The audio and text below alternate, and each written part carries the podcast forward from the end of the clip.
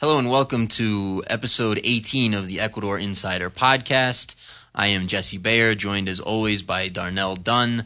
We are the co founders and managing partners of Abundant Living Ecuador, a real estate and relocation services firm based out of Loja, Ecuador, in southern Ecuador.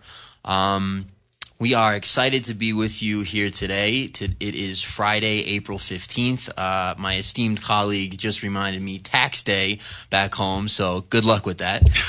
um, yeah, well, you know, I should say good luck with that for them, but good luck with that for us, given that uh, you know all the FATCA requirements and all that kind of nonsense. But yeah. um, we're keeping it positive today. Keeping it positive today. Um, so yeah, really, really excited to be with you um, here today. The weather has been exceptional here the last couple of weeks after a few weeks of kind of a bunch of rain.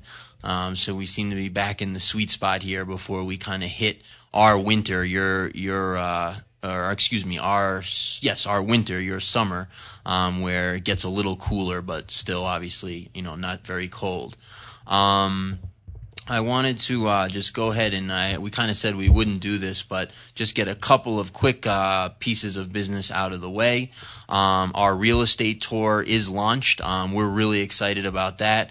Um, it's it's you can sign up right on the website abecuador.com. I gotta throw that stuff in there. Uh, website abecuador.com. That's A as in Apple, B as in boy, Ecuador.com. Uh, you can reach us as well. Toll free line, US or Canada, 888 999 0948. That's 888 999 0948. But yeah, real estate tour launched. We are really excited about that. Um, we think it's a really cool opportunity. It's certainly something we would have taken advantage of while we were uh, planning our uh, move down to South America and ultimately Ecuador. Um, so we think it's a really cool opportunity for us to meet you, but uh, really for you to get a sense of the country, uh, the real Ecuador, the culture, the food, the everything, as well as get all your questions answered as far as whatever they are, investing. And, you know, our backgrounds are in investing. So Darnell comes from the financial services world. I come from real estate investing. We've been down here almost three years. We've been investing in real estate. We've launched uh, a business. So, you know, we are prepared to give you the full scoop visa, uh, banking, visas, taxes, uh, you know, investing, the whole nine, and, and show you the real estate market. So, you know, we have 10 day tour. There's a three day coastal extension. It's an amazing way to get to know Ecuador. Um, and we really try to do it properly, um, you know, in comfort, in style to some degree. Um, so we're really excited about that. You can sign up on the website.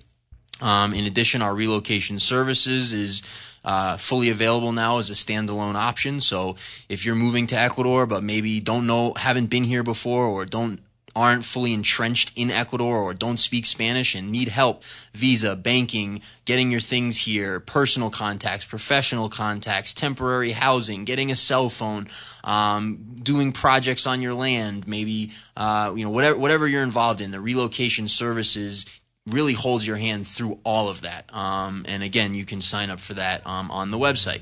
Another uh, quick thing I, I should mention is that we had been asked to partner um, on an auction of a giant estate in Vilcabamba. Uh, it's in, excuse me, it's in uh, San Joaquin, the Hacienda San Joaquin, which is a large, luxur- luxurious gated community in Vilcabamba.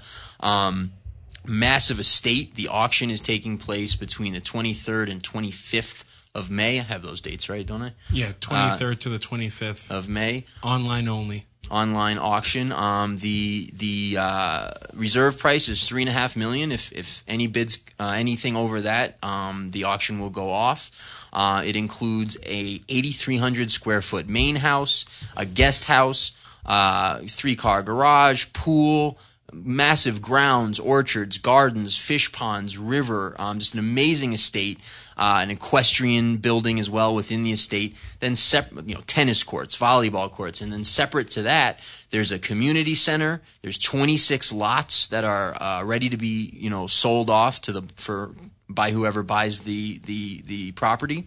There's a equestrian center separate, uh, a sales management office, and a gigantic hotel, which is not finished but could be completed and turned into a hotel spa or a mansion or whatever you want. So quite an interesting opportunity here. Um, you can also get to that on our website as well under listings under Vilcabamba. Um, so that uh, should pretty much do it for the updates. Well, I do also want to mention new blogs up. Uh, three new blogs have been posted, so check those out. I also want to give a shout out to Ben Berger, who joined us last week on the podcast. If you missed that show, it was really informative to have Ben. Uh, ben is the founder of MLS Ecuador, so he really has his finger on the pulse of all things Ecuador, but certainly the real estate market. Um, so that was I encourage you to go back and check that show out if you haven't. Um, and I think we'll we'll jump right into the economy, unless uh, you got something quick to add for the intro. Uh, well, just wanted to drop the toll free line in the uh, in the. In, I gave the toll free. Oh, you did. I didn't. Okay. I did not give the email. I forgot the email. Okay. So go right ahead. it's uh, info at abecuador.com. I think uh, I you know I do these off my head. I should like write out the the the, the intro, but you know it's more fun this way. so um, yeah, we haven't really done a show for a while. Um, that was just the two of us. Um, so lots of things have happened certainly since we've done the last show. There's been you know kind of a continued downward trend here in in Ecuador. I think um, perhaps the place to start, and I know Darnell, you had uh, had some interest in this article as well, is um, you know the IMF has predicted a four and a half percent drop in GDP for 2016. Yeah, negative point four and a half percent GDP print for the year. Uh, interesting stuff. We were talking off air about this, and you know, think about what it would be like if you had negative four and a half percent GDP GDP growth in the United States. What the news would be like, what would be going on, just um, pretty incredible. You'd That's be talking like Great Depression type stuff. You'd Right. be talking like massive panic, like like bank failures, business failures. I mean, a lot more leverage in the states, so that's a difference. But it would be you and know, a lot more open market as well too. You've got you've got um, investors from all over the, all over the world invested in the United States, whereas in Ecuador you're talking about a much smaller pond without all of the international flows as well too. So it's not quite as dire, but um, just a, a good basis for comparison, just in terms of thinking it through. the government, of course, came back and called the IMF liars and said that they were incorrect and are always incorrect, and uh, that Ecuador will not have a four and a half percent negative GDP for 2016. It's it's very funny. I actually have this article, and I wanted to Oh, read an excerpt Okay. an excerpt from it because I just found it extremely interesting. Um, so the title of the article is Ecuador fires back at IMF's 2016 economic forecast. They're never right. In quote. A day after the International Monetary Fund released its World Economic Forecast for 2016, Ecuador's Minister of Economic Policy claimed that the IMF predictions are always, almost always wrong.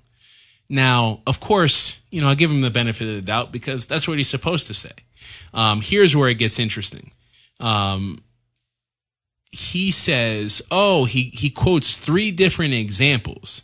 Um, he says, quote, in 2008, they said our economy would grow 2.9%. It grew 6.4%, he said. In 2009, they predicted negative growth of 2%, but we ended up with positive 0.6%. And in 2011, they said we would grow 3.2% when the final growth was 7.9%. Going back 13 years, they have always gotten it wrong, and they're always underestimating our economy. Now, say that's true, and, you know, I won't disagree with them totally and say that that's not right. And I haven't researched it to know. But if you just look at the spread between these differences, what was the most they were ever off? Maybe, you know, two, three, four percent at most. So if they're saying that it's going to grow negative five percent and they grow negative one percent, is that a victory? Is that like they're wrong? Um, sure, the number would be wrong, but the overall sentiment, I would say, totally matches uh, a 4.5% GDP growth rate. Um, so it's, and you're also also pulling out just three years here. And I think the most telling part about the article is he didn't have his own forecast. He said, well, they should, they should have asked for our numbers to get a more accurate number. but he didn't come forth with any number, which means, or at least what it suggests to me is that where there's smoke, there's fire. Interesting to see too what's happening in lots of South America because Argentina, Brazil, uh, Argentina. Wait, this says okay. This is a typo. It says Argentina, Brazil, and Argentina. um, I wonder who they meant because it says eight percent. It must be. Boy, I shouldn't speculate, but it's probably Well, you could take that number out and plug in almost any almost country any country, and that's the point I wanted to make. But I'm reading from the same article where they where they made a typo. Um, so it's Argentina, Brazil, and some other country, and it's eight percent drop. That I mean, I don't know. Venezuela is probably worse than that. Yeah. um, anyways, so Argentina they've got dropping two point a two point eight percent negative number for GDP, and Brazil three point eight, and then some other country which is not Argentina again, eight percent. Um, so you know you're seeing you're seeing um, basically largely from low oil prices, but other things as well. Um, you know, credit a credit um, reduction in credit as well. Um, you're seeing a lot of countries in South America. Well, you're seeing this really being set up globally, actually. But if we were to be uh, more honest about it, but it's just it filters through here more quickly because South American countries have less tools at their disposal to prop up um, economic numbers. Um, so you're seeing you're seeing a drop in lots of South America or lots of and really lots of developing countries and and a lot of that is tied to oil prices. Just to recap for people real quick, you know what is happening here in Ecuador. Um, when we got here almost three years ago, um, Ecuador was kind of at the tail end of a boom. Um, there had been, and, and that was unfortunately largely related to credit expansion. Um, Ecuador experienced a very large credit expansion over a number of years, um, and, and infrastructure spending. So lots of spending, um, and of course, you know, the credit expansion increases debt, plenty of borrowing as well. Um, so you kind of had a debt fueled uh, boom, which uh, you know we know all about here, and in, if wherever you're listening to this, you know about that. Um, and starting, I would say somewhere in the neighborhood of a year ago, um, maybe you could argue a year and a half ago, um, that tide started to turn.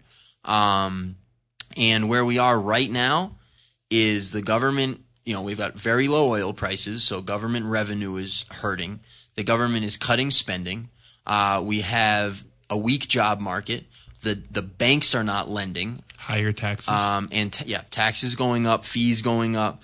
Um, so we have sort of a confluence of events that's led to some very diff- some economic pain, and that's of course filtering through to real estate prices. The used car market, I was just reading an article, is is getting hammered.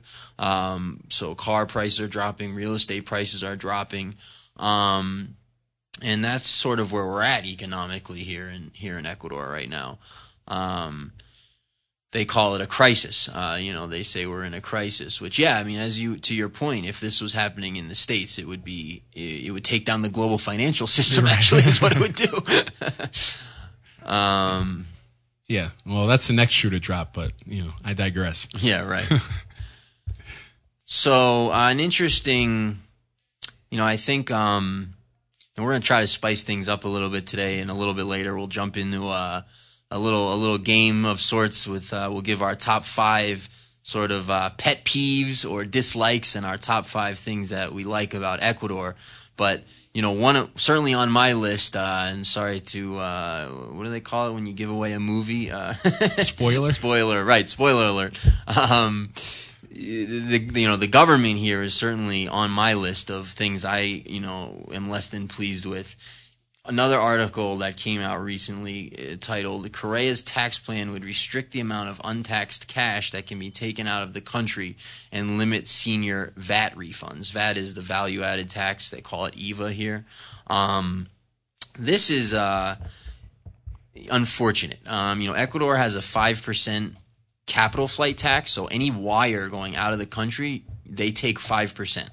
Um, nor up until now, you've been able to travel out of the, you know, take cash out of the country, uh, physical cash, up to eleven thousand one hundred and seventy dollars untaxed. Correa's proposal would be to drop that number to 1,098. So that means like you can't even go on a vacation and cover the costs of your vacation without first paying the Ecuadorian government. Um, because you you know they have it's the same thing filters through to credit cards. You can't you know if you use a credit card and buy something overseas, that same five percent tax applies. So more government restrictions, which we've seen lots of. If you want to read about, go to the blogs. There's, there's, there, it's there in depth. Um, but you know, another unfortunate kind of, uh, uh, uh, what are they, you know, whatever, unfortunate uh, act here, which which scares away investors, scares away, you know, makes money leave the country. You know? so. yeah. And the justification for that is that it's three basic salaries or three months worth of minimum wage, and so you know, Ecuador has one of the highest minimum wages in South America. And so, you know, anybody who would be spending more than $1,098 outside of the country is, is, um, someone who deserves to be taxed. Right because you know that's just so much money for the average Ecuadorian. Um, you know, it's not, but you know, of course, if you're going to you know New York City, for example, you know you can go through a thousand, you know, less than eleven hundred dollars in about a day or two, or you know, I mean, right. a couple hours really. So that those two things don't have anything to do with each other. Yeah, and that's sort of that's sort of that unfortunate stuff. It's like they they use like soak the rich rhetoric to like pass everything they want to pass, and it's just it's very see through. It's very transparent. It's ridiculous. Eleven hundred dollars is not a lot of money in Ecuador, so that is incorrect. Um, but also, you know, like the idea that you're rich or something and should pay taxes to you know leave the country if you have more than eleven hundred bucks. So that's going on. Um, interesting article. Interesting um, fact coming out uh, about Correa. His approval rating, according to, um, let's see, what's the name of this company that did the Ultima? No, uh, hold on, I'll find it in a minute. But his approval rating uh, has dropped to thirty-one percent. Um, thirty, excuse me, thirty-one point seven percent, according to this poll um, conducted, and I'll find who conducted it in a minute. But interesting. Um, you know, his claim has always been, you know, how popular he is. But um, you know, with with GDP solidly in, in, negative territory, which even the government admits that it's negative now, um, and you know, more and more of these restrictions coming online, it seems that what we've been talking about for a long time in terms of popular opinion turning, um, this poll certainly bears that out. 30, 31.7 percent approval rating with only 20 uh, let's see 20% to thirty-one. I think it, I, if I recall correctly, it was like twenty-eight. Ah, uh, yeah, twenty-eight percent. Um, like believe him, um, like believe what he says, like credibility. Um, it's in Spanish, that's why I'm I'm saying it like that. But um, yeah. No, and the thing that's very interesting about that is, you know, hearing from us, we were people who never, you know, who were at best neutral before we spent some time here, and once we got here realized that you know we weren't really in favor of any of these policies what's been interesting about the direction that he's going in now is the people who would normally support him are now um, maybe not so happy with some of the things that he's doing for example you know you've got you know oil prices right now at around 12 year lows um, that's been something that's really been creating a hole in the budget of the government here and governments all over Latin America who are commodity driven markets.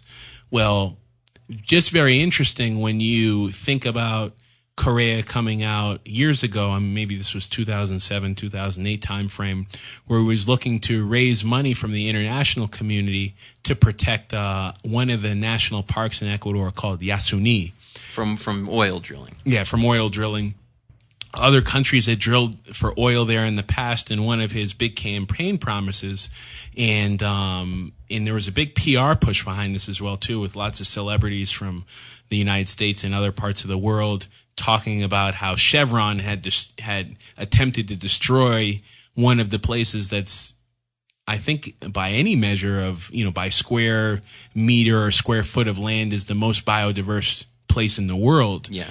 Um, that they were destroying it and that the global commu- community needed to come together and make sure that this place was protected.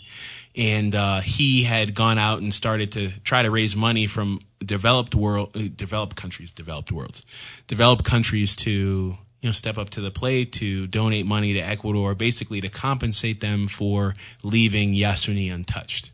Well, now with oil prices around forty dollars a barrel, he's now drilling there. So it's one thing to say, well, mm, you know, this is the only resource that we have, and so we need to sacrifice this resource for the people. I mean, you know, an environmentalist wouldn't say that, but certainly he was trying to get the envi- environmentalist vote in branding himself that way. But that just becomes much more indefensible when you're drilling there to destroy the environment potentially for, you know, prices that are very low. Um, so it's just interesting that a lot of people who are supporters of him, I actually was having a conversation with one of those people today. Um, and uh, it was interesting. She didn't have anything to uh, to say, couldn't quite defend that. Um, and I think that's just uh, a testament to um, the kinds of policies that are being enacted now and uh, how unpopular. Yeah, I mean, he's not going to drill in Yasuni like Obama's going to label GMOs and close Guantanamo and you know every other politician's promise in the history of the world. Like, I mean, that was like the one promise that his supporters could hold on to and say, well, you know, look at what he's doing and he's trying to help and, you know, you're branding him wrong and you're saying, putting words in his mouth or you're saying that he doesn't have the country's best um, interest at heart. Uh, but I think that decision is very uh, emblematic of, of um, what's being done Yeah. and the role that he has in that. Yeah, and I think part of that is just like they're just fucking with people at this point. Like the government has gone far enough that like the regular person on the street is being messed with in in lots of aspects of their lives. I mean, just a few examples. They're they're snatching food from people often old ladies like indigenous old ladies you know who are you know guilty of the horrible crime of selling their food products on the street without a license you know like a little basket like a lady with a basket of peaches they're harassing them um, and they're doing that all over Ecuador. You know, Loja is better on these things than almost anywhere else in, in Ecuador. Certainly, any city that I've been to in Ecuador, and I've been to all of them. Uh, you know, so that's an example. I mean, they're ticketing now. You know, they're ticketing for everything. When we got here, they weren't ticketing for hardly anything.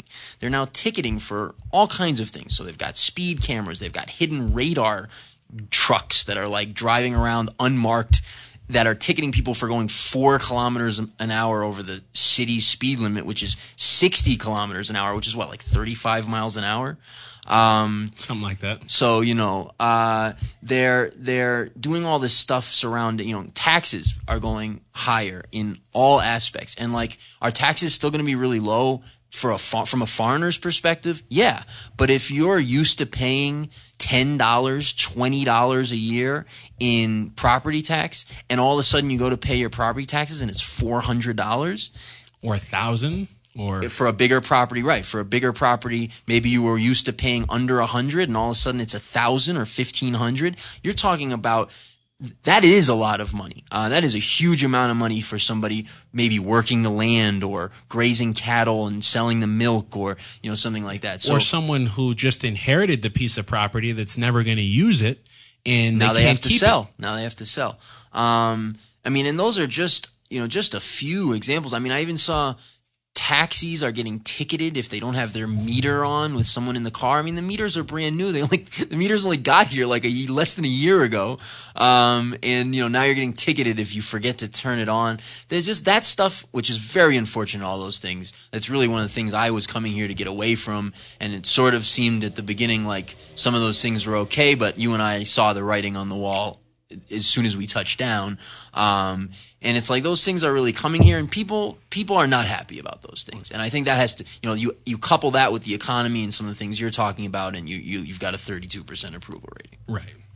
And you know, speaking of things that that we came here to avoid, what are some of the things that attracted us here? Let's get into that top five list. Sure. Drum roll. Uh, all right. You like go- that segue, didn't you? Yeah, I'm going first. Fine. Uh, okay. So yeah, two. I got a list. Five favorite things about Ecuador, and I know I think you actually touched on a couple of these, but for my list, I kind of left out some of the more the ones we've talked about, or maybe the more obvious ones. You know, I could talk about the weather, I could talk about prices, I could talk about fruits, which we've talked about extensively, climate, diversity of climate, quality of life, some of those kinds of things. Like those are. So you're just gonna kill my list now? Was huh? that your? I didn't. I know I saw like one or two of those. I didn't think it was more than that, but. um but like I kind of for mine I kind of went in a different direction of maybe like you know some of the funnier like little things as opposed to like what I really love about Ecuador which really are those things we've talked about them in blogs and podcasts and so forth. So number 5 you are allowed to pee in the street. This is this is exceptional. I mean, you know, I was in New York for most of my good the, the uh, more than half my life and you know, if you've ever been in a major city in the states and you need to urinate, um, you have to find like a hotel. Maybe you can sneak by, or you can like plead with a restaurant uh, maitre d, or you know you can kind of like go to the fast food and like pretend you know kind of sneak over to the bathroom and wait till someone comes out. and you know what I mean? It's very hard. Like it can be. It's almost like notorious in New York to like you know when you have to use the bathroom and you're not uh, you know close to home, you're you may be in trouble. Anyways, in Ecuador, Yeah. Pee in a cup. you can, yeah, right. Peanut cover in Ecuador. You are, it's you have total license to whip it out and go uh, wherever you're at. Um, no cop will bother you. If I'm not mistaken, it's in the Constitution. Oh, really? I, I could be wrong about that. Somebody told me that. and, and women Um, also take this liberty as well too. I've seen yes. a couple of squats pop Yes, here and there. less less so, but it does happen from time to time. So number five, uh, relieving myself on the street. no, and I'm of course half joking. I mean, you you have to have some discretion, but but it is Not much. It is not illegal. No, and if and you know if you're if it's Sunday and you're Ecuadorian and you're eight pilsners deep, you know you you can you could do it in the middle of the street, you know, facing the traffic, and nobody would bat an eye. Um, so number five, uh, peeing in the street. Number four, drinking in the street.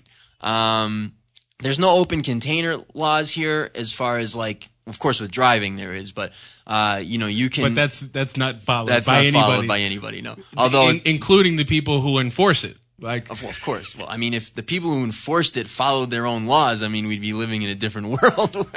um, so yeah, so you are allowed to consume alcoholic beverages on the street, which I do probably almost never, but I like the fact that you can. um, number three, uh, where am I at? Three. Oh, the women. Uh, number three for me is is women. I like the women here. Um, they're very they're very like genuine, and I think that that kind of um, uh, could be said really for men and women, but um, you know, I, I tend to put more focus on women's personally. Um, so I think the women here are great. Um, that's number three. Uh, number two, and this is sort of an all-encompassing uh, uh, one, but the quality of of nature. Um, so you know the you could say natural beauty, you could say landscape, you could say whatever, but the nature here. Um, so the water, you know, you can you can drink water from streams here. Like as long as there's not cows above you, you can drink water from streams. It's delicious. I, we've done it in many properties. Excuse me that we've seen. Um, food you know everything grows everything grows everything grows everywhere. Your food is all local. Your food is is just incredible quality. It's bursting with life. It's bursting with flavor. You know we've talked about these before but you know the coconut water means you buy a coconut. Like you don't you're not paying eight bucks for the you know one coconut water or whatever those are Vita Coco you know you're not paying like eight bucks for that. You're you're buying a coconut for a dollar and drinking the water. You know they open it for you give you a straw like you, you know you drink the coconut for a dollar. Um you know, juice, same thing. Um, so you know, all that stuff for me is is really cool. And maybe you know, uh, for me, as high on that list as any is there's no chemtrails. Um, you know, uh, here where we are. Uh, Not to say there isn't any in Ecuador. Not to say they don't exist. Um, but you know, generally speaking, your skies are blue, and that bothered me a lot in New York. Uh, you know, looking up every day and seeing seeing what was going on in the skies. Um, and then number one for me is is is the people. Uh, it's it's the lack of pretense. Really, it's um, there's just a lack of pretense here. You know, it's like in the states, everybody's kind of got their shtick. People here don't really have shticks. People here just kind of are who they are. Um, people are simple, pretty good natured. Um, you know, there's just not that many really bad guys. Um, you know, sure. I mean, it's you know they're human beings, so you know that exists, of course. But but just in general, a real lack of pretense, and I, I I really like the people here. So that's my list. There you have it. Sticking to it. Go for it. Okay, good. All right, so number five for me is gotta be is gotta be the weather. Um, Yeah. I'm gonna go with more of the the unimaginative, like regular stuff that we're just reiterating. But I think it's just important to give people perspective on you know things that that that we like about it and things that I like about it in particular. The weather, I mean, it's just coming from Boston and having four seasons. You know, even the worst weather here is nowhere near as bad as the worst weather at home um, you know, complaining about bad weather here is like, I don't know, 50s and raining. I mean, it's just not that bad. Um, and good weather here is just some of the best. It's just a, a climate that's, you know, 75 to 80, not a cloud in the sky. Um, and just like a cool pace of life and everything that just makes the, the weather that much more enjoyable. So, um, number five for me is the weather. Number um, four is the landscapes. I mean, I remember and it's like you live here for a certain period of time and you just it kind of loses its luster in the sense that you're not as in awe because it's just something that you experience every every day but thinking back to when I first came here just that drive from Cuenca to Loja we actually rented a car when we were doing our whole tour And almost crashed within five minutes of being in it. Yeah, right.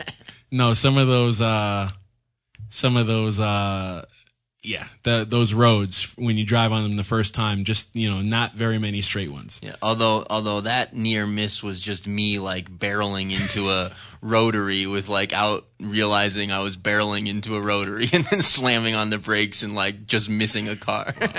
I fr- I remember that now that you bring that up. Yeah, that was very close. yeah, it was very close. No, like, Like, it- screeching like "Arr!" and, and the car been- whizzes by, you know, but misses by six inches. Yeah, and we were in the car for a grand total of twenty minutes. Yeah, yeah, yeah. Literally, like we had literally just rented the car. I remember asking you like right before we rented it if you wanted the insurance or not, and you were like, "Yeah, let's go ahead and get the insurance." And uh, that almost became a very good decision. right. Hilarious. So yeah, the landscapes here are just incredible. Um, number three has got to be specifically here in Loja, the proximity to everything. Yeah. I mean, you're you're an hour and a half away from the rainforest in Zamora and Podocarpus, the entrance there in Zamora, which is incredible. Uh, you've got Podocarpus being the national park that's in this area. Right. Then you have another entrance that's closer to Loja that has the land is completely different, completely different climate, completely different vegetation, and that's about 20 minutes away from downtown. You've got beaches that you can get to in three and a half, Let four me just hours. let me just interject real quick. So the difference there is it's because you're Sierra versus um versus um uh sorry I'm blanking here uh Sierra versus um Amazonia, yeah but the well okay Ju- um, ant- rainforest. Yeah, so so he's talking Zamora entrance versus Loja entrance. The difference. So you're that close. We're in the Sierra, but you're that close to to the the, the Amazon area, um, and so that's the difference in that in that um, vegetation. Right. And then you're also close to, close to a metropolitan city like Cuenca, which you can get to in less than three hours, that has everything. Um, so, you know, you're not too far away from the airport here from downtown Loja. You're looking at 40 to 50 minutes, and you can get to either one of the international airports in Guayaquil or Quito and, and um, you know, travel out of the country or travel by air to any of the other um, national airports throughout the country. So just being um, so close to so many different environments and being able to, to whether you're flying or driving, um, to, to just change your landscape in a very short period of time, that has to be number three for me. Um, number two is the coffee. I'm a big coffee drinker, and Ecuador in general, but Loja province specifically, being the largest in land area with um, an incredible variety of different elevations, um, just has some of the best coffee you'll ever have. Um, so that's something I really like about living here. And number one for me is just the access to fresh fruits and vegetables Yeah, you know, at just a, a price that you just couldn't just couldn't be matched. Um, I mean, probably other places in the world, sure, um, but maybe you- Guatemala or something. yeah, but um, you know, a place that I would actually want to be. Um, yeah, I mean, just just incredible access, and I've tried so many fruits that I've never heard before, heard of before, and never even seen that are just incredible. Um, one that I didn't even know actually existed or that was a fruit, dragon fruit. You know, um, that beverage company Sobe, they make like a dragon Mm-hmm. Yeah. fruit drink. Yeah. And I kind of like, I'm like, dragon fruit? Like, what's that? Like, I've actually had a real dragon fruit. Is that the yellow one? Which one? Yeah, yeah. it's yellow, but they also in Asia they're pink. Oh, okay. There's like a different there's different varieties, and the ones here are yellow. Um, a property that we're in the midst of closing on has a small um, farm for them. They're called in Spanish pitahaya. Um, oh yeah. It's a cactus. You cut it open, and it's got some flesh with some seeds, edible seeds in the middle. Um, very good. Yeah. But you can't. Uh, they're kind of a, a digestive, so you can't eat more than two without. Is that right?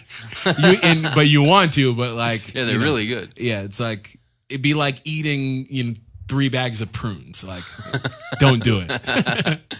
Well, so that's my uh, that my is a top. that is a great list. Um, I am I am uh, on. I'm not a big coffee drinker, but outside of that, some of the you know the things I love about Ecuador as well. The Orient, uh, the Oriente, Oriente or Orient in English is the word I was looking for. Um, so we're in the Sierra in the mountains, but we're just a, few minutes away from the Orient, which is the the rainforest. right. Um, okay, so the other side of the coin, um, top five list of pet peeves or worst things uh, about Ecuador. Number five for me is there are no casinos, and this was a uh, a heartbreaking discovery when I first got here in 2013 because I had read about the casinos and there sounded like there was good ones. And you know, sometimes I like really like superficial things. I like to like go to a casino and sit on the beach and you know drink drink and those kinds of things from time to time. And um, so no casinos in Ecuador. Our illustrious leader uh, banned them. Um, well, apparently, actually, somebody told me that it was actually by popular vote, and it lo- it won by somebody told me, true or not, that it won by like less than a, a point. Um, and they banned casinos, but he he was very popular at the time, the president, and he was lobbying hard for uh, that vote. Yeah, and the other thing too about that, um, just in general, is so the majority of people voted against it, forty nine to fifty one. So what? Like, Right, right. if I want to gamble and they don't want to gamble, they just don't have to go. It's like, eh, Well, so- that's like me and my a friend, you know, voting that we want to kill you, and then killing you, like, and then saying it was justice because we voted. yeah, because majority rules. Number four, cell phone costs. Um, Ooh, and I don't mean I don't mean the phones themselves. I'll get to that. I mean the plans. I mean the plans here are shit. Uh, you know, I mean, coming from the states, I'm like, all right, you know, I had like an unlimited plan in the states. I paid around a hundred bucks maybe for like my minutes plus my uh, plus my data, and I had unlimited data, and you could do whatever you wanted on your cell phone, you know, with without being connected to Wi-Fi. So I'm, you know, the, the the idiot American, and I get here and like I think I'm going to do the same. And after we spent three days trying to get cell phones, when we finally did, you know, I I put a bunch of money on my phone to like have data, and you know, the next day I think my data was gone. And I then spent the next like two months putting, you know, exorbitant amounts of money on my phone, thinking like there's something wrong, like I can use the data. But as it turns out, data here is just like 50 times more expensive. So there's no such thing as an unlimited data plan. We have like a really good plan. What do we have, like two gigs or something? Um, 400 megas we have. Is that it per month? Really? Holy God! So we have like a really good plan. Like there's higher ones, I think, but yeah, not but much. Not, not much higher. And no, and then we've got unlimited minutes between the people in the company, the people in the plant. So like and then we've got to call outside of that 143 minutes, Yeah, and that's like 60, 70 bucks a line or something. Almost 70. Almost 70. And then, and so, so, you know, you want to watch YouTube videos or something? You want to like surf the net, you know, while you're not connected to Wi Fi? Good luck. Phones aren't for that; it's a luxury. Yeah, right. You know, that's for, that's for you know, like you know, fat cats and and, and robber barons. right. Land hoarders. right. So, you know, and forget like, you know, forget like making a Skype call or something, God forbid. Um, but you know, the internet is great in your house, but, but as far as, uh, cell phone costs are a pet peeve of mine. Number three, lack of high quality dining options. And now, is that less so in Quito or Cuenca or, uh, or Guayaquil or Manta? Sure. But still even there. Um, your good, fo- your best food options in the best restaurants in the best cities are still going to be Ecuadorian food. I like it. I would really enjoy those restaurants. I've eaten at some of them. They're delicious. Um, I really miss bagels and Nova and cream cheese from Barney Greengrass. I really miss a steak from Peter Luger's, a, a pizza from Di Fara, and good Italian food, Greek food, Jewish food, uh, you know, uh, even, even good like, good like, uh, you know, different types of Asian food. I used to like Korean food. I used to like to go to the Korean neighborhood in, in Manhattan and get Korean food. Um, you know, so yeah, the food, you know, and I'm a little spoiled. You know, I was in New York. I know people who have come here from, you know, like the middle of the country who have told me, you know, the food's great and and these restaurants that I think are terrible are really good. So you know, I I admit that I'm a bit of a snob in that way. But yeah, I um, mean, if you're coming from, you know, Bloomington, Illinois or something no like that. offense to all you Bloomington Illinoisers out there. No, I know Illinoisers, but uh, Gary, Indiana. yeah, right, right. Places you've been, right? Yes. Yeah. Used to do business in those. Yeah, no, I, I've been to Gary. I have not been to Bloomington though. Uh-huh. Um, but yeah, I could I could name a couple of towns in Indiana or other places in the Midwest that are like, you know, Yeah, the food tends to be more like plain, right? I've never really been out the Midwest. you know, salt, pepper, and ketchup. yeah, right. so you know, so yeah, lack of lack of high quality dining options. Um, I, I'm you know Philly. What I would do for a Philly cheesesteak from Philadelphia, like, uh, yes. So number two, um, creativity slash work ethic. Um, there's just like a lack of creativity here, um, and that's borne out in uh, something you brought up to me earlier today, which sort of reminded me of this when I was putting this list together. Um, and I think we've talked about this before, actually, but it's like the Ecuadorian business model is like take a look at what your neighbor's doing and then copy it exactly and then rent a spot literally next door and open the same business. So you'll have five hairdressing places within a block of each other. You'll have two burger joints next to each other. You'll have you'll have two of everything next to each other. Right. Um, and there's just kind of a lack of a lack of like that creative spirit of like let's do this. This might work. Let's try that. There's just not so much of that. Um, and that sort of kind of connects to work ethic a bit. Ecuadorians work hard. I wouldn't say that Ecuadorians don't work hard, but I would say that there's not a amongst professionals, like the guy in the field works his butt off. Like the the, the guy like, you know, dealing with his cattle or or uh or um, you know, cultivating food, that guy works really hard. But like amongst the professional community, there's almost a like um sense of entitlement. Uh, yeah, maybe here in Loja anyway.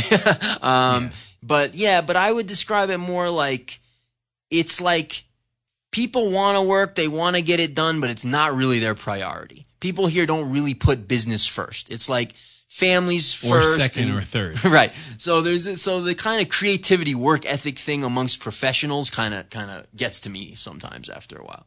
Um, and then number one, uh, by far, big gap between one and the rest is just government, um, which ties into socialism and collectivism and, you know, import taxes and regulations. And, you know, just to give a couple examples of that, you know, things that don't necessarily affect our business so much, which we've talked about those things in written blogs, but just personal life stuff, you know, you go to a, you want to get a grill. You go to a store to buy a grill because you want to barbecue. Well, you can't find a decent one. And then you find one that's like, it's like the, it's like the crappy model that you'd find at like Walmart, you know, that would be like, you know, 60 bucks. And it's, you know, $300 or $250 because it's imported. And, you know, we're talking about a grill that, you know, the paint's going to peel off after you use it three times. We're not, we're not talking about a Weber, like, good, like, grill. And I, don't- you know, I don't know if Weber's even good. I don't know that much about grills, but, but, you know, But if you could find the Weber grill here, you'd buy it I'd in buy a it in a heartbeat. heartbeat, right? But I wouldn't because it'd be four times the price, like that. And that's the point. It's yeah, well, if you could find a Weber grill at like a reasonable price, I would own it. Yes, um, and that filters through to everything. Um, so you know, I know you you might I don't know if you're going to touch on this on your list or not, but you know cars and clothes and anything you want to buy. Um, you know, because there's a 12% value added tax, and then there's the import taxes, and then there's the and then there's um, uh, um, the restrictions. So you've got you know wood is really expensive, um, and and you know you can't own guns. I that's another thing. I'm a, you know I'm a believer in liberty of all kinds, and you know you can't own guns here currently um, and, and, and just the prices of imported goods and the whole like socialist collectivist crap uh, would definitely be my number one pet peeve. so what was number one again? it's a lot of things lumped into there. right. Good. Okay. Well, I'll go into my pet peeves. Uh, number five on my list is just people's attitude towards time and I've adjusted to it, so it's not a real big deal. But you know, somebody says they're going to do something at one time, and like it very rarely happens. And sometimes that when it's just me and the other person, it's not a big deal. You can just sort of work around it. I think the most challenging part from running a business from that perspective or being a business owner from that perspective is just, hey, I've got a client, I've got somebody who's got a different set of expectations coming in here, expecting inspecting for things to go a certain way and they don't and I don't have control over it because you know I'm in somebody else's country and that's how things work here. Um, so it just requires a lot of just managing situations and managing expectations of the person who's coming in. Um, that can be a challenge and it's workable, so that's why it's number five, but um, not one of my favorites. Uh, number four is I would say just that that culture that you were talking about, the culture of just the collectivism here and that we need to decide what needs to happen as opposed to me deciding what happens with me and the other person deciding what happens with them. And it just happens it especially happens in a way that where you're not even really connected with the person in a certain way. So there's from my perspective there is no we like it takes a long time in a relationship, you know, friendship or otherwise, to get to the point where it's we, and um, that and you, and you don't ever let it get to that point. well, this is why this is my personal. yeah, right. So the culture from that perspective of just group thinking, we do things together, and we, we, we, like that ain't for me. so that's number. I think that was number four. Yeah. Yes. Uh, number three is the Ecuadorian, what I like to call the Ecuadorian cancel, which is like you have an appointment with somebody and they make an appointment with you and you firm it up and then they don't show up and don't pick up the phone and you know you don't call you don't call them after you've been here for two years because you know what it means. But it's like the whole just like people just being honest and upfront in a certain way uh, at least as it relates to business. You know, the personal stuff is kind of like, you know, the personal stuff is personal and people handle personal things differently. It wouldn't be my preference in a personal setting, but I would take less offense to it. Whereas like in a business setting, there's more people involved, there's more expectations, and it's just kind of a, a the public sphere is what I'd like to call it, where it's just to make things happen, you just need to have a, a, a common set of like, hey, like we do this at this time. And so just not just being like, oh, like, I don't want to do this. So instead of calling and giving you some advance, you know, as to like plans have changed, I'm just not going to call you. Like that, that doesn't sit well with me. Not a, not a fan of that. Um, number two is um and this is gonna sound bad i'll explain it it's just funny but like you know americans or yeah i'd say you could say foreigners but i would say more specifically americans in ecuador in general so you and, mean like you and me? Yeah, yeah. Other than you. You're you're you're not oh, one of these thanks. people. Are you? Everybody else? No no i'm not. And yeah. Um, so I'll be very specific about it, just like, and I, I will just kind of paint the picture and give an example.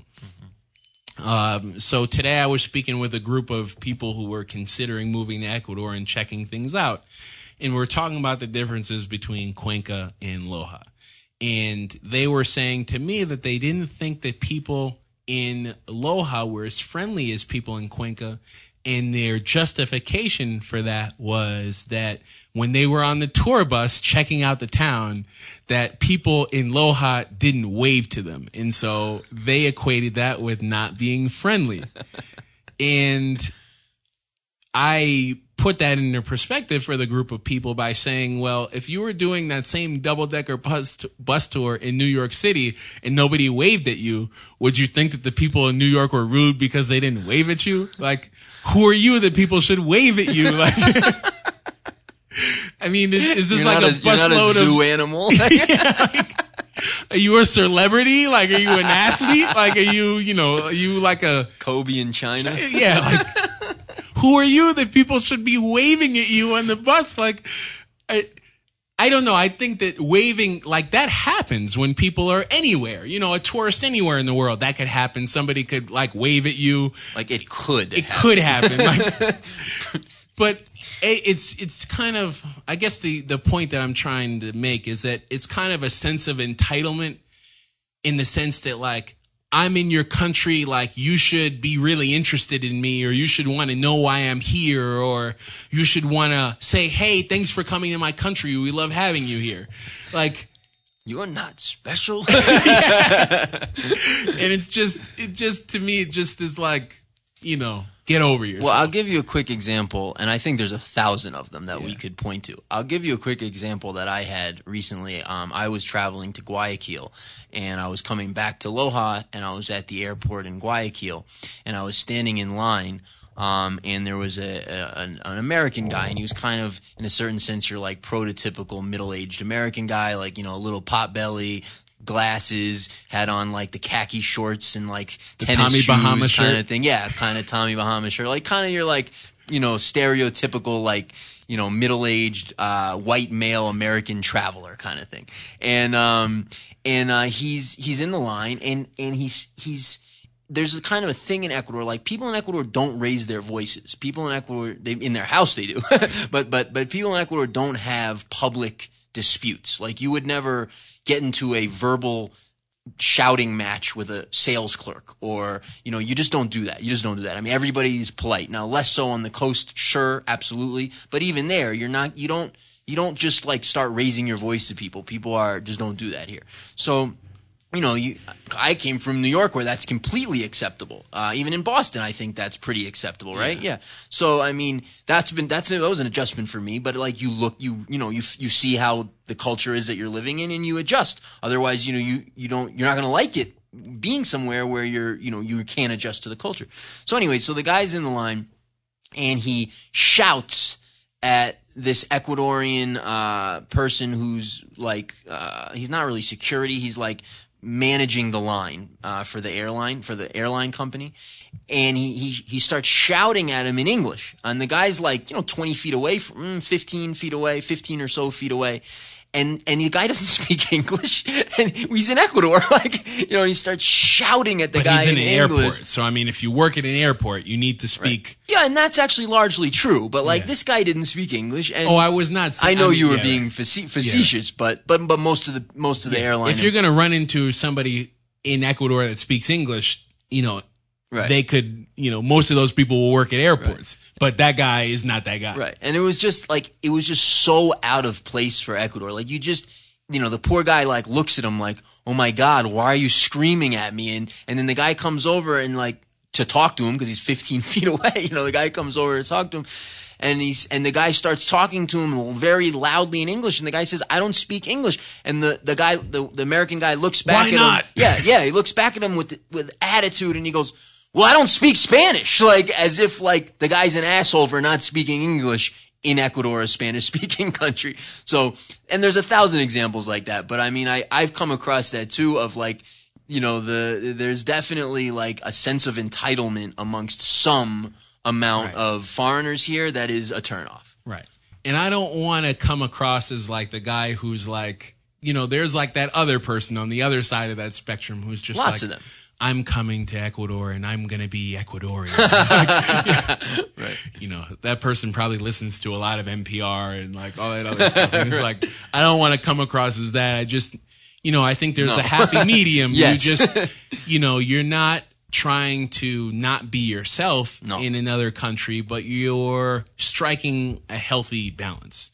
And um, the last point that I'll kind of wrap up with this is is like the the guy or gal who's like I'm from America, you're from America, so let's be friends. Like tell me your life story. That might be your biggest pet peeve. like you don't like that, and they seek you out. because I don't like it. Of course, law of attraction, baby. So it's just the, it's like, it's going back to that whole, you know, New York versus Ecuador, like going down the street in a tour bus thing. It's like, if we weren't going to be friends back home, why would we be friends here? It's kind of like a, it's like, I need you, you need me, so let's enter into this codependent relationship. It's like, thanks, but no thanks. Does that go back to the we for you? Yeah, I guess you Are they say- trying to make it a we? Yeah, and like we needs to happen naturally. We can't be forced. and if and if we're forcing the we, then it's going to be me forcing the we, like not you. and which I'm not going to. So that's that's uh that's that. So number one, drum roll, please. can't buy stuff. I don't like not being able to buy stuff. Call me shallow. Call me materialistic. I'm okay with that call me shallow and materialistic when I can buy the stuff I want to buy. That's fine. I, I think that's a, a fine trade off for me. So, you know, I've been in the market for a car and I've been looking around for cars. It's depressing. It's depressing. And you're talking about cars that are in excess of 20 years old with, hun- you know, hundreds of thousands of miles. Literally like 150,000 miles. like- 150,000 miles that somebody is trying to get you to pay more than $10,000 for. Well, and, and not trying. I mean, that's what the market is. Yeah. Eight, you know, eight, ten, twelve thousand dollars for a for, you know a decent car, but a twenty year old a hundred decent 20 year old car, a good deal is like eight five. Oh yeah, you're doing well. It's like, oh, like I'm gonna talk to this guy. Like this is going on the checklist. Like I'm saving this to like, you know, I'm gonna get back to him because you know, and then I'm gonna try to get him to give me the car for half, maybe, and like maybe that would be close to how much I would pay for it back home. So those kinds of things, cars, you know, liquor, you know, a nice bottle of Grey Goose or what have you. I guess this is you know me in my snob moment right now. you know, I had to have one too. Uh, clothes for sure. Yeah, just being able to buy nice clothes at a reasonable price. I mean, you're paying top dollar for knockoff stuff here, which you know I haven't done, but it's it's just unfortunate. I Um, remember, like, I haven't bought a single article of clothing in Ecuador, nor will I ever. But I remember in Quito, you bought like a pair of Levi's. It was like it was like a hundred and like there were $120 for a pair of like regular Levi's jeans that you like could buy at like. Macy's for 40 40 bucks, bucks. yeah. I mean, there were $40 jeans. There were three times expen- more expensive. and that's just how all this stuff is. Anything imported, anything imported. So I mean, I've maybe bought four or five articles of clothing in two and a half years, and that's the main reason why. It's just because you're buying, you're paying top dollar for you know bottom of the barrel stuff, or you know just above that level. Um, you know, buying sheets here, buying dishes here, you know, things that you could get at IKEA for dirt cheap. You're spending top dollar here. Um, so that's that's kind of it's like it's kind of a trade off in the sense that hey, you can get your great fruits and vegetables here, but you know, like don't buy bed sheets. Yeah, right. don't you dare and buy some of that sheets. stuff it's like you know the government does that you know under the guise of like protecting you know manufacturers and producers here the problem is is that there's just very few of them so if any. I mean, and that's just a lie. It's just a lie. it's a lie of course but and they're not producing at the even if they were producing in those cases where they are how i mean are you really protecting ecuadorian jobs by giving somebody a job that they couldn't have otherwise Yeah, and that's the problem. That's the other side of the problem, right? But um, you know, I will say there are some ways around that thing, which is my one. I mean, it was your number one. It could be my number one. It's a, it's terrible. Um, and you know, and then on top of that, you've got the government saying now, you know, you can't. They're not going to let you take cash out of the country without a five percent tax. So like, there goes your ability to go somewhere else and buy stuff. um, but um, you know, I will say I, fa- I found like cheap glasses and cheap dishes and cheap silverware um, that were a better quality than I realized were on the market. Um, and and then the other the other solution to some of that stuff is that you know you can have things made, um, and that's kind of cool. Like you have sort of a reverse in in those things. Whereas like back home you know you you don't have things custom made because it's too expensive. Whereas here you could have something custom made beautifully exactly how you want it maybe for a third of the price as it would be buying that thing at a at a decent quality level in a store. Right. And i mean we did this segment to just you know put a light on the things that we like and don't like. But i think in this could actually go on the list um, it would have defeated the purpose for a list, which is why I didn't bring it up. But I could talk about all those things that I didn't like. What I like most about Ecuador is that there's solutions for almost all those different things that you don't like about here. And, you know, that's why I'm still here and will continue to be here. Uh, because it kind of, it, it, it forces you to just take a more active role in your life yeah, that yeah, it does. you wouldn't have to do otherwise in places like back home where everything's just ready made and there for you. Here it's like, oh, like there's this, you know, there's this thing that I need, but it's really crappy. Oh, let me try to find a way to do it to do it better. And I mean, we did that with uh with furnishing our office, for example, and I think we we came up with some really good solutions that weren't ready made and didn't seem like were open to us and we and we found a way and we found the people that could help us and and we ended up having a really great result for that. So um, that's that's I think one of the number one things about Ecuador. I think despite all the you know the negativity and maybe the things that we got into about the economy, why we you know are are dedicated to making this work. Yeah, I mean, you know, these are therapeutic sessions for us. we get to talk about all the things that are bothering us and, you know, rail against the government. but no, Rage against the machine. right. But no, I mean, as a place to live, I don't know that there's any better in the world. I love it here. I love it here. So on that note, yeah, we can wrap it up for the week. Again, um, real estate tour now available. You can check us out uh, or to book your travel. Individual tours are now available. The group tour starts in January of 2017, which um, is rapidly approaching at this point. Um, you know, we're already in mid-April. Um, the year is just flying by. You can go directly there at abectour.com. That's abectour.com. Again, standard relocation services, standalone, excuse me, relocation services now available. Uh, find out more information about that and what that entails at ecrelocation.com. Again, ecrelocation.com. Of course, you can visit us, um, find out more about us, um, see our blogs, access this podcast and the other 17 previous episodes at www.abecuador.com. That's A as in apple, B as in boy, ecuador.com. You can reach us toll free at 888-999-0948. That's 888-999-0948 or via email at info at abecuador.com. Thanks for joining, joining us this week and we'll catch you next week. Thanks again. Take care. Bye bye.